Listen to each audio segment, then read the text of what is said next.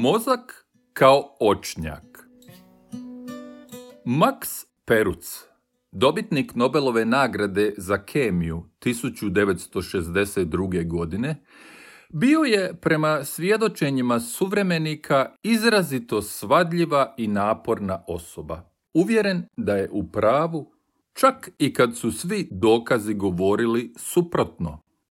Imao je običaj pisati urednicima časopisa da zaustave objavljivanje članaka znanstvenika koje je smatrao konkurencijom. Njegov moto je bio U znanosti istina uvijek pobjeđuje. O drugim je znanstvenicima Peruc pak znao pisati nimalo laskave osvrte. Tako je o Nobelovcu St. Georgiju napisao da on nije mogao razlikovati činjenice od fantazije, ponekad se približavao megalomaniji, tvrdio da je uvijek nekoliko koraka ispred svih ostalih, izricao lažne tvrdnje zbog prikupljanja novca za istraživanje i okružio se ljudima koji mu nisu proturiječili. Sam St. Georgi Tvrdio je pak da je ljudski mozak organ namijenjen opstanku, poput očnjaka ili kanđi, koji ne traži istinu, nego prednost i koji istinom smatra ono što je u njegovom interesu. To se na primjerima znanstvenika često i najbolje vidi.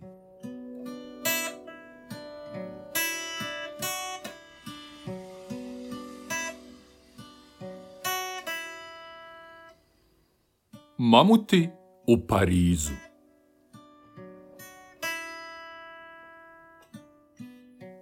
Žorža Cuvijea, rođenog 1769. godine, smatraju ocem paleontologije.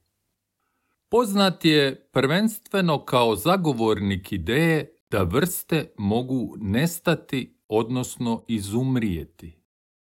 Iako je nama, nakon Darvina, ta ideja posve nekontroverzna, pogotovo zato i što sa sigurnošću znamo da smo neke vrste mi pojeli, u Kuvijeovo doba zamisao je bila bogohulna. Zašto bi dragi bog stvarao životinjske i biljne vrste koje će izumrijeti? Kuvije je ipak u tu ideju bio prilično siguran – jer je skupio veliki broj fosila izumrlih životinja, uključujući i pterodaktile kojima je dao ime. Kako je Kuvije bio vjernik, ni njemu ideja nije lagodno sjedala u kontekst njegove vjere i kršćanstva, no na kraju je svoju znanost pomirio s vjerom, objašnjavajući sebi da su čudni putevi Božiji i da Bog, ako želi, može sad uskrsnuti nekog mamuta ili pterodaktila na obali Sene.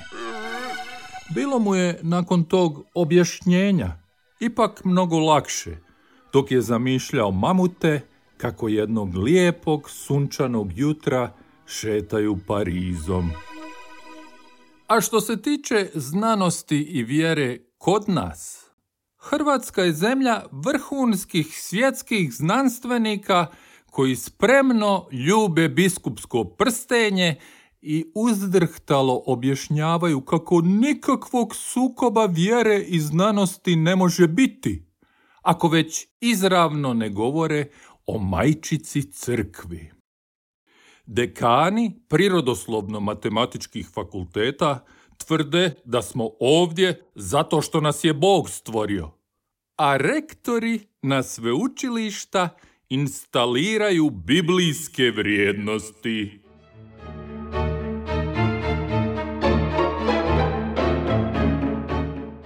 Prokletstvo slave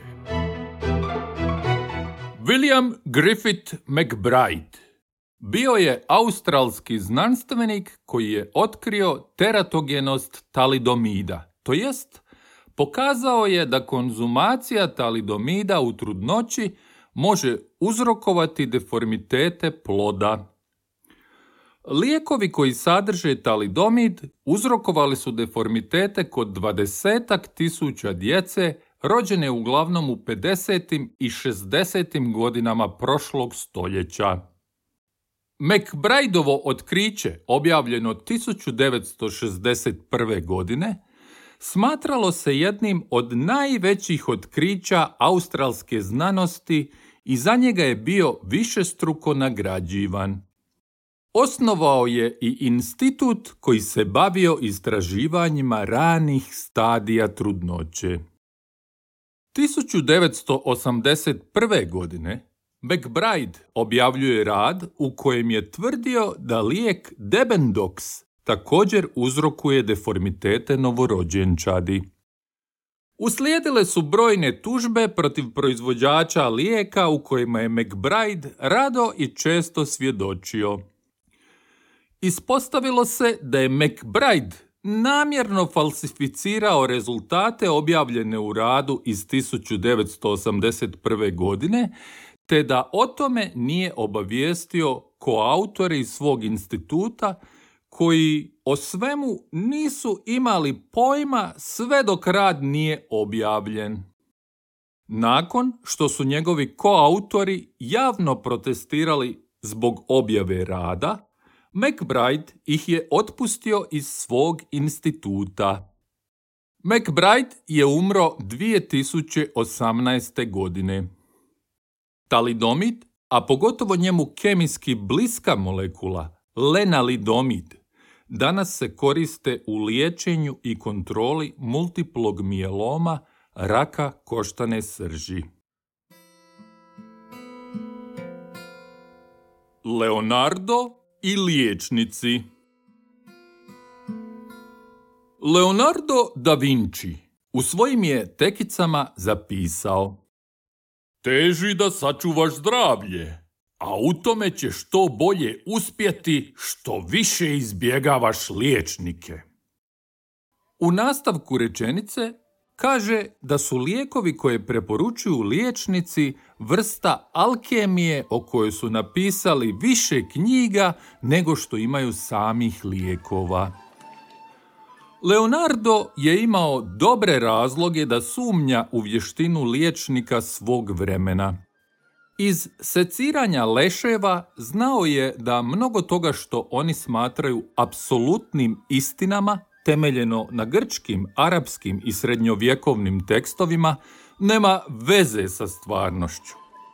Zapisao je i kako su liječnici u potpunoj zabludi u vezi s funkcioniranjem oka i da on zapravo jedini zna kako oko radi jer ga je uspio skuhati u bijelanjku, a onda precizno secirati što nikome prije njega nije uspjelo.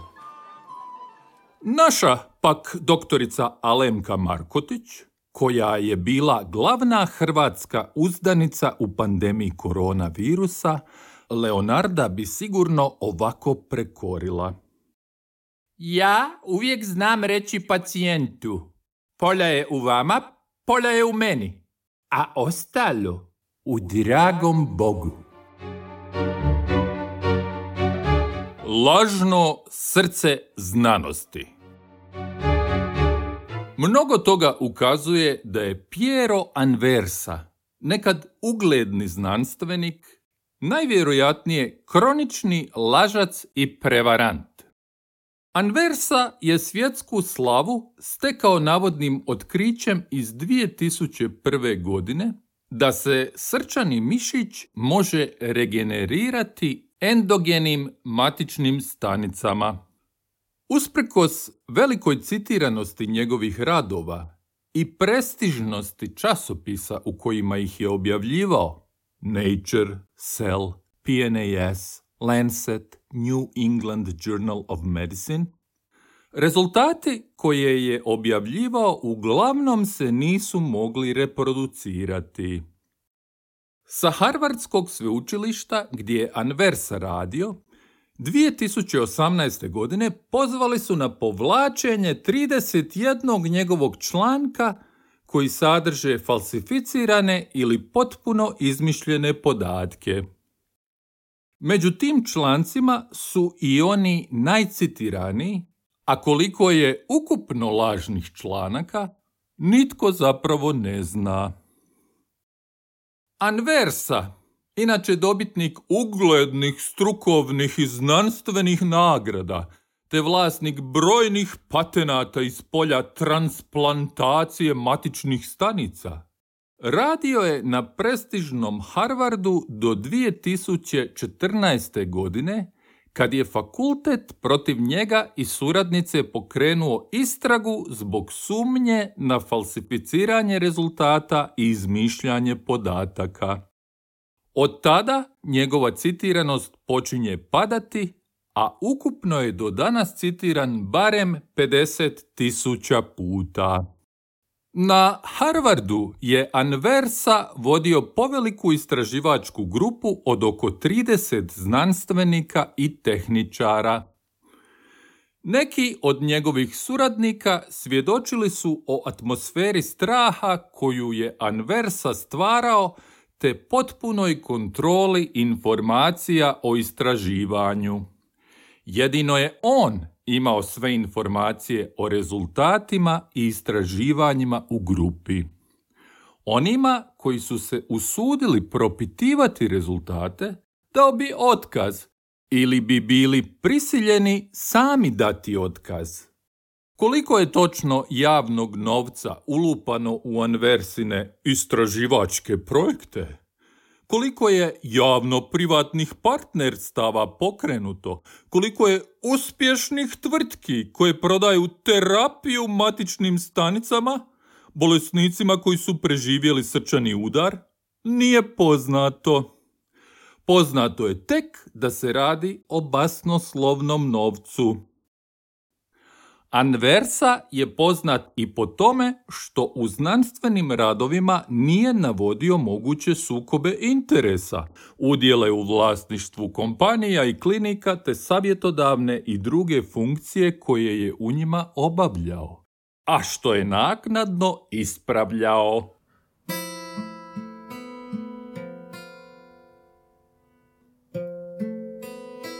Čuveni i efikasni lijek za kugu.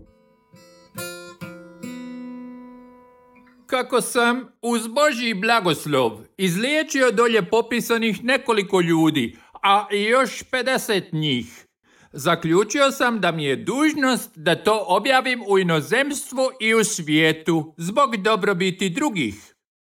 A cijena koju sam odredio lijeku je mala, tek nešto više od cijene njegove izrade, jer je moj glavni cilj činiti dobro, a ne zarađivati, jer hvala Bogu, ja mogu vrlo dobro opstati i bez toga. Iza ovog uvoda slijedi popis tridesetak ljudi koje je dobri doktor izliječio od kuge, a onda i upute kako treba koristiti njegov crveni prašak, na primjer, ne piti pivo, toplo ili hladno, ili, ako se već pije, prokuhati ga s klinčićima muškatnim oraščićem i crnim kruhom. Prašak se može utrljavati i u trbuh, a njime se ispiru i usta. Dobar je i za muškarce i žene i djecu. Riječ je o oglasu za lijek za kugu otisnutom u velikom broju primjeraka za vrijeme epidemije londonske kuge u ljeto 1665. godine, koja je ubila vjerojatno više od 100.000 ljudi. Ugledni doktor je u svemu tome pokušao ponešto ušićariti, kao što i danas poneki ugledni doktori pokušavaju na svemu ponešto ušićariti, iako, hvala Bogu, oni mogu vrlo dobro opstati i bez toga i to rade zbog dobrobiti drugih.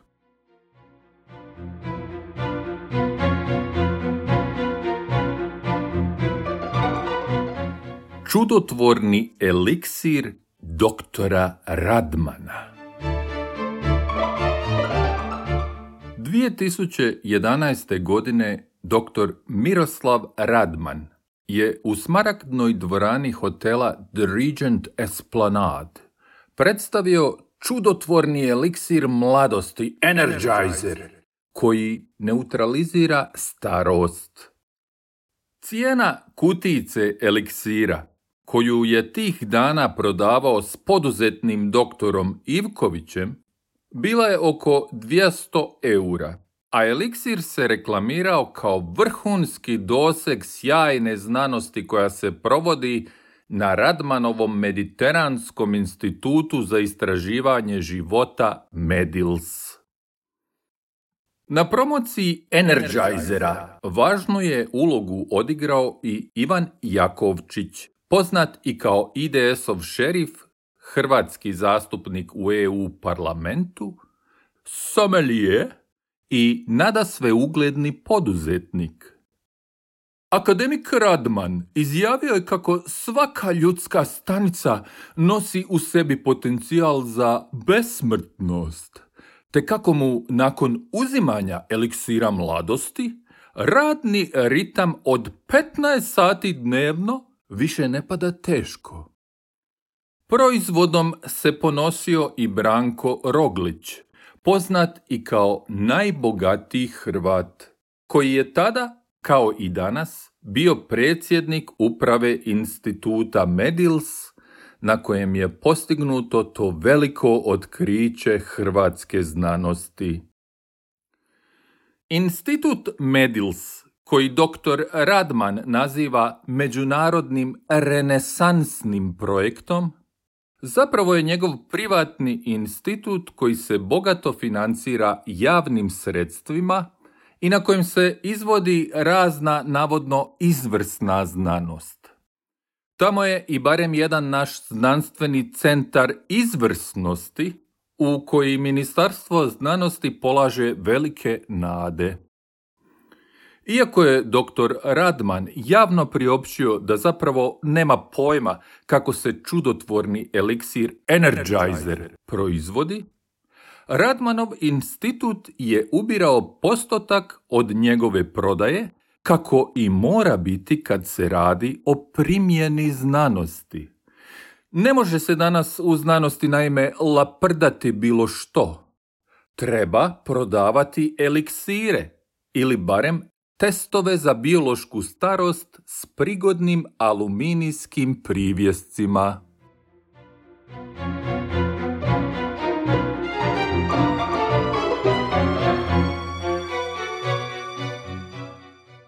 vrhunski svjetski hidroksiklorokin.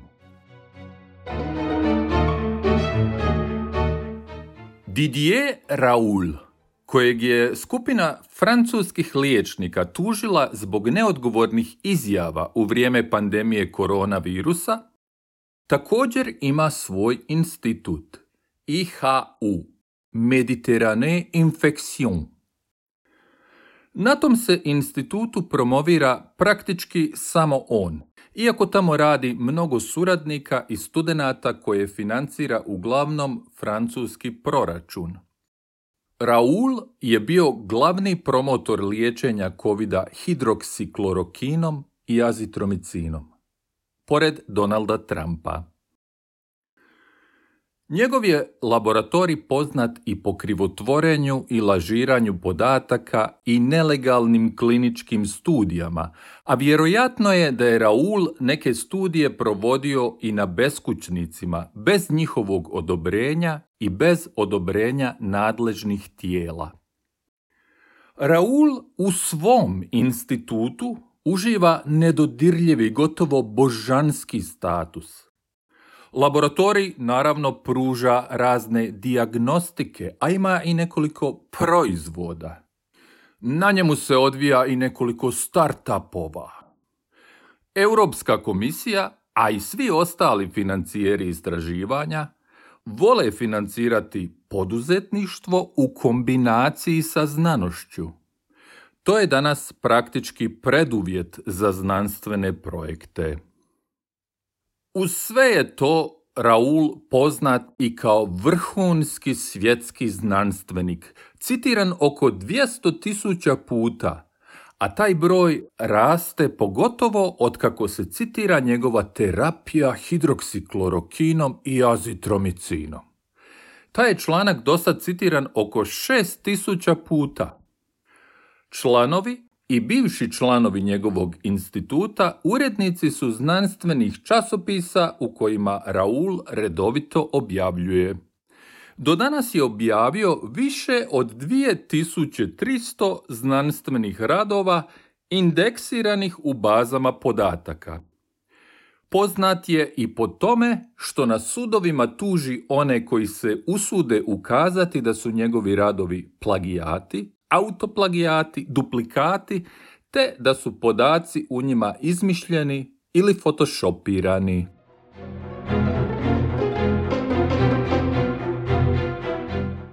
Šefovi znanstvenici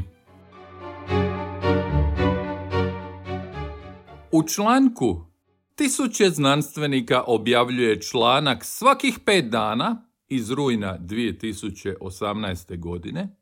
Autori pišu Klinički kardiolozi objavljuju više članaka nakon što zasjednu na ravnateljske pozicije. Usprkos teškim administrativnim i radnim obvezama na klinici.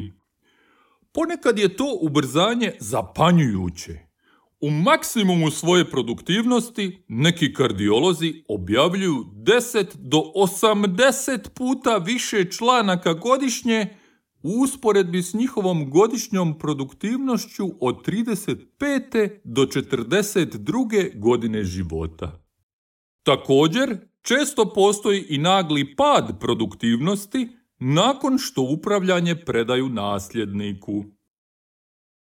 Posve isti trendovi, možda samo manje amplitude, postoje i u drugim poljima znanosti gdje su šefovanje grupom i administracija centara i projekata u uskoj vezi s objavljivanjem. Radi se obično o prikrpavanju šefa, boga i batine, nositelja projekata, financija, strategije i vizije, poslu podređenih brojnih mlađih znanstvenika, doktoranada i postdoktoranada, te snishodljivosti svih onih koji ga potpisuju na članke iz neznanstvenih razloga. Autorstvo u znanosti postaje sve kompleksniji i spetljaniji fenomen, bitno uvjetovan sociologijom, psihologijom, socio- i psihopatologijom, financijama i korupcijom. U Kini, na primjer, znanstvenike potiču da objavljuju tako što financijski nagrađuju kineske autore na člancima, pogotovo onima objavljenim u časopisima visokog faktora utjecaja. Upravo je u Kini neproporcionalno velik broj autora koji objavljuju više od jednog znanstvenog rada svakih pet dana. Brbljavi hipas iz Metaponta. Prema jednoj verziji, hipas iz Metaponta. Razglasio je da svijet nije uopće racionalan i da se prema tome rezonancije u njemu ne mogu opisati kao omjeri prirodnih brojeva. Glazba je svijeta, dakle, nesumjerljiva i iracionalna, a najlakše se to vidi po iracionalnosti hipotenuze trokuta kojemu su obje katete jedan. Riječ je o iracionalnosti korijena iz dva, to jest činjenice da se taj broj ne može zapisati kao omjer dva prirodna broja. Za Hipasove pitagorejske drugove bila je to strogo čuvana tajna, rupa u tkanju svemira koju je trebalo brižno kriti zbog katastrofe koja bi uslijedila kad bi se tog znanja dokopali oni neposvećeni. Zato su Hipasa u jednom ribolovu, dok se ovaj radovao bogatom ulovu cipala izvlačeći mrežu, utopili. A da ovaj nije imao pojma da mu drugovi rade o glavi. Oni su smatrali da je njegova žrtva nužna radi očuvanja racionalnosti svemira. U drugim verzijama legende o Hipasovom kraju, Njegova je brbljavost razgnjevila bogove koji su ga utopili šaljući oluju na njegov brod. Jamblih iz Apameje tvrdio je pak da se Hipas razbrbljao ne o iracionalnosti korijena iz dva, nego o sferi od 12 peterokuta, to jest da je otkrio tajnu iracionalnosti do dekaedra u kojem se pojavljuje zlatni rez i korijen iz pet. Pitagorejci su smatrali da je Hipas zaslužio svoj tragični kraj jer je tajnu iracionalnosti ukrao od njega. On je naravno Pitagora, čije se ime nije smjelo ni spominjati i kojega su njegovi sljedbenici smatrali polubogom.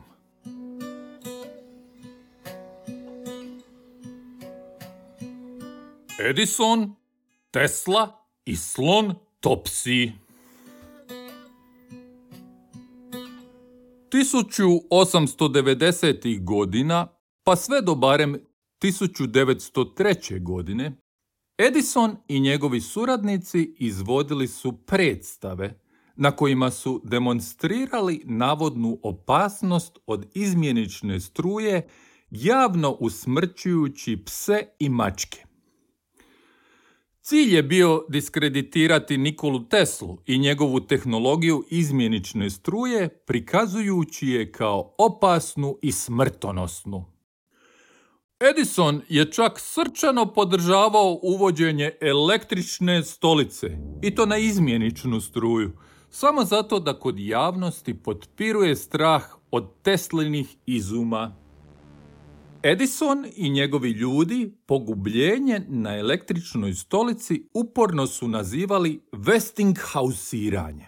Prema Georgeu Westinghouseu i njegovoj tvrtki koja je financirala, podržavala i primjenjivala Tesline izume. 1903. godine Edison i suradnici su izmjeničnom strujom napona 6600 volti pred 1500 ljudi usmrtili cirkuskog slona Topsija. A cijeli je događaj snimljen na filmsku vrpcu i kasnije prikazivan pod imenom Elektroegzekucija slona.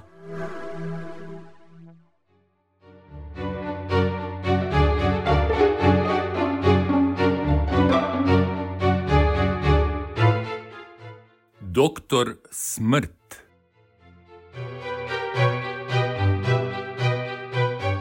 Paolo Macchiarini osuđivan je zbog nanošenja tjelesnih oštećenja i teške patnje svojim pacijentima, zbog zloupotrebe položaja i krivotvorenja dokumenata.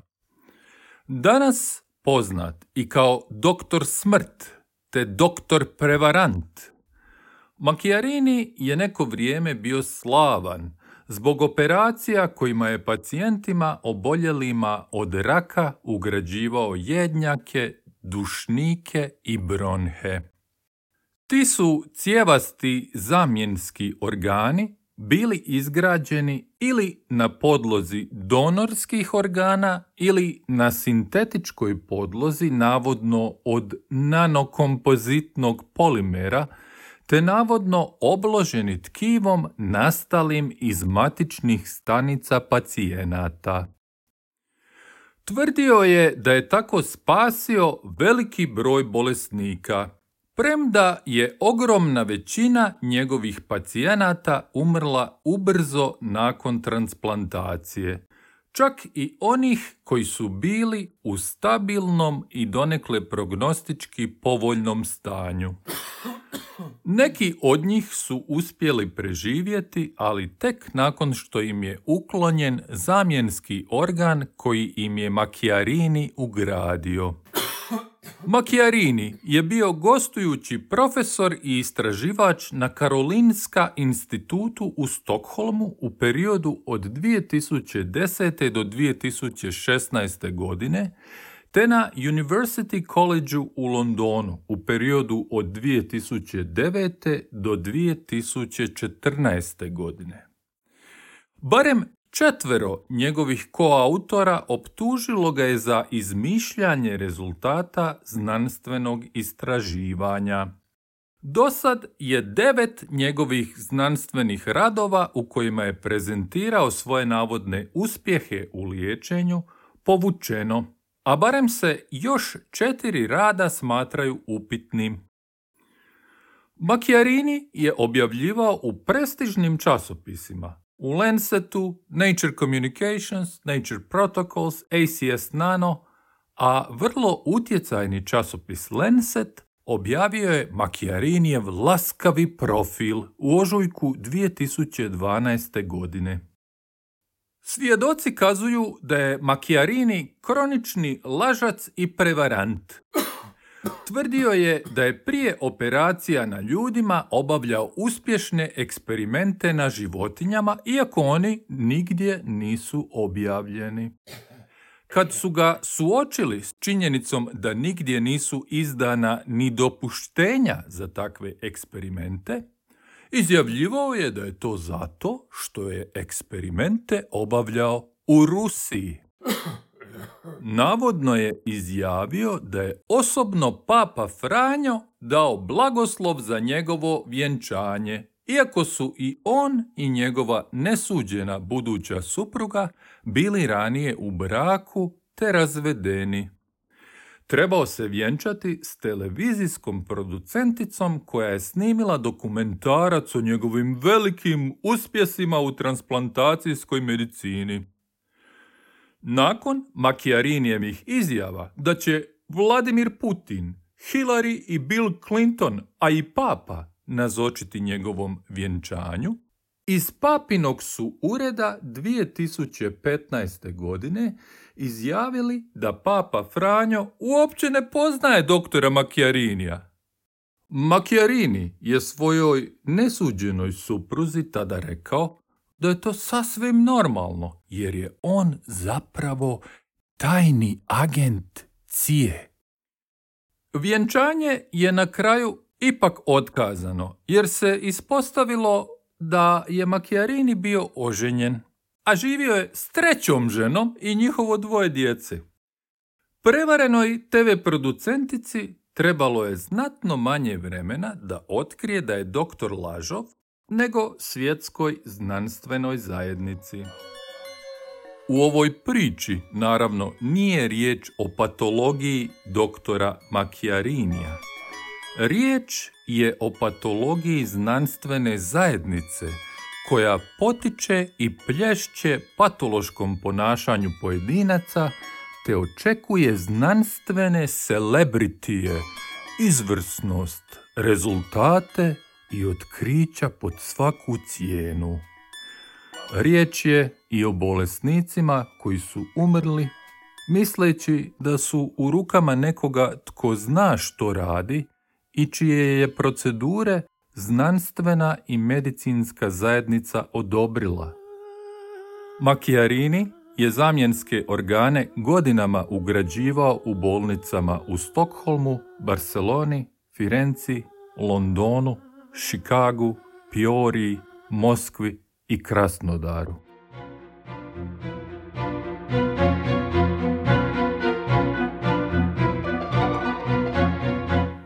Koronavirus, kupus, zelena salata i božja kazna. U vrijeme pandemije koronavirusa naobjavljivalo se u znanstvenoj literaturi svega i svačega o virusu i bolesti koju izaziva.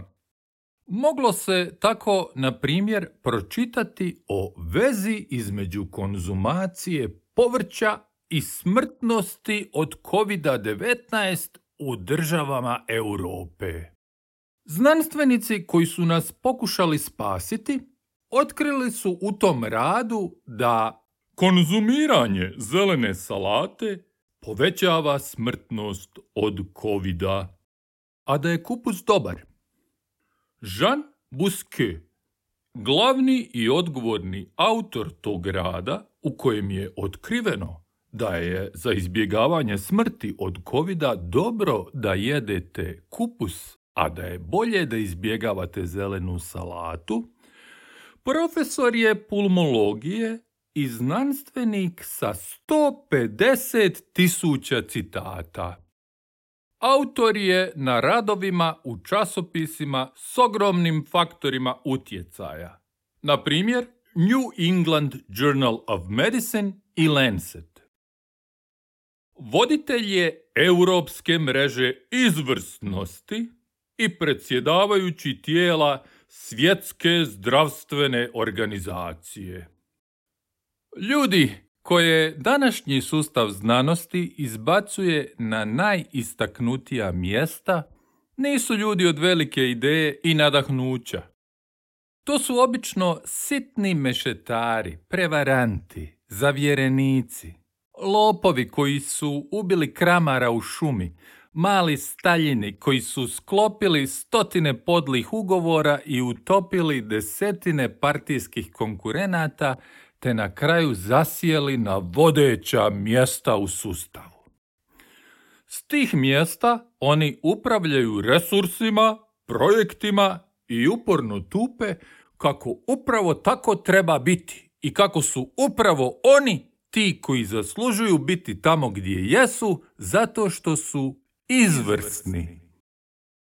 Ključ za koronavirus je prema Buskeu, dakle, u kupusu i krastavcima, a ne u božjoj kazni i slavenskom mentalitetu, kako je predložio naš ugledni znanstvenik Igor Štagljar.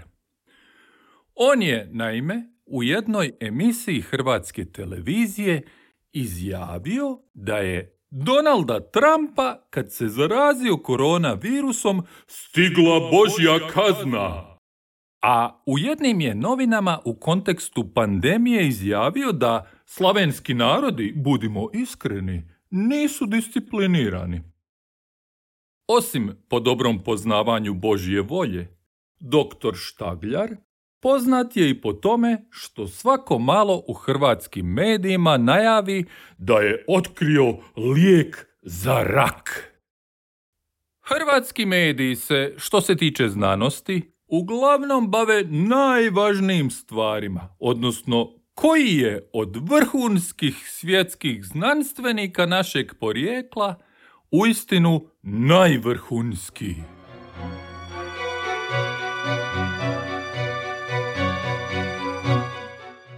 Liječenje bićem Liječnik s američkog juga Samuel Cartwright 1851. godine otkrio je navodnu bolest kojoj je dao ime drapetomanija. Tvrdio je da je to mentalna bolest zbog koje porobljeni crnci žele bježati iz svog robstva – kao prevenciju i lijek za bolest, Cartwright je predlagao da se robove bičuje do besvijesti. Otkrio je i još jednu navodnu bolest crnih robova i nazvao je disaestezija etiopika. Ta je bolest prema njemu bila uzrok lijenosti robova. Tvrdio je da se bolest može prepoznati po tome što robovi izgledaju pospano i imaju plikove po tijelu koji se prema njemu lako liječe na temelju fizioloških principa i to teškim radom na suncu.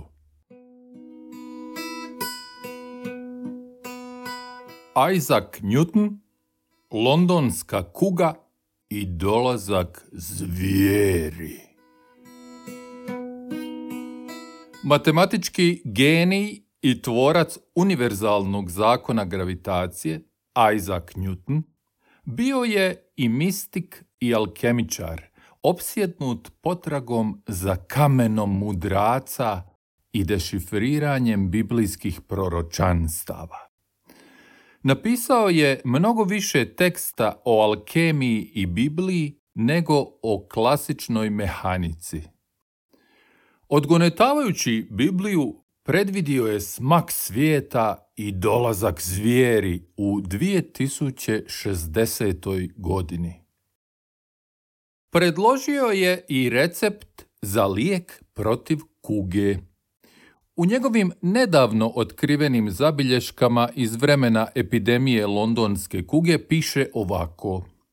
Prvo nađete poveliku žabu krastaču, a onda je objesite na glavačke u dimnjaku na tri dana sve dok ne povrati i crkne, potom pokupite svu žablju rigotinu za koju Newton tvrdi da sadrži zemlju s raznim kukcima. Osušenu žabu potom smrvite u prah, pomiješate s rigotinom, a od te smjese napravite tablete. Eto lijeka za kugu.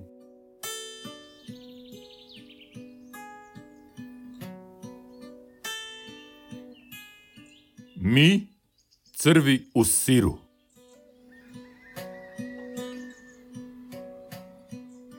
Karl Linnaeus, znanstvenik koji je klasificirao sav živi svijet uvođenjem binomne nomenklature u taksonomiju, pred kraj se života mučio pitanjem zašto u prirodi uopće postoji raznolikost. Zašto stvoritelj nije načinio zemlju od sira, pitao se, koju bismo mi crvi mogli žvakati dok rastemo, živimo i množimo se. Lineus je veliki dio svog radnog vijeka proveo sastavljajući literarne pohvale samom sebi, te tvrdio da nikada nije bilo većeg botaničara ili zoologa i da je njegov sustav klasifikacije najveće postignuće u znanosti.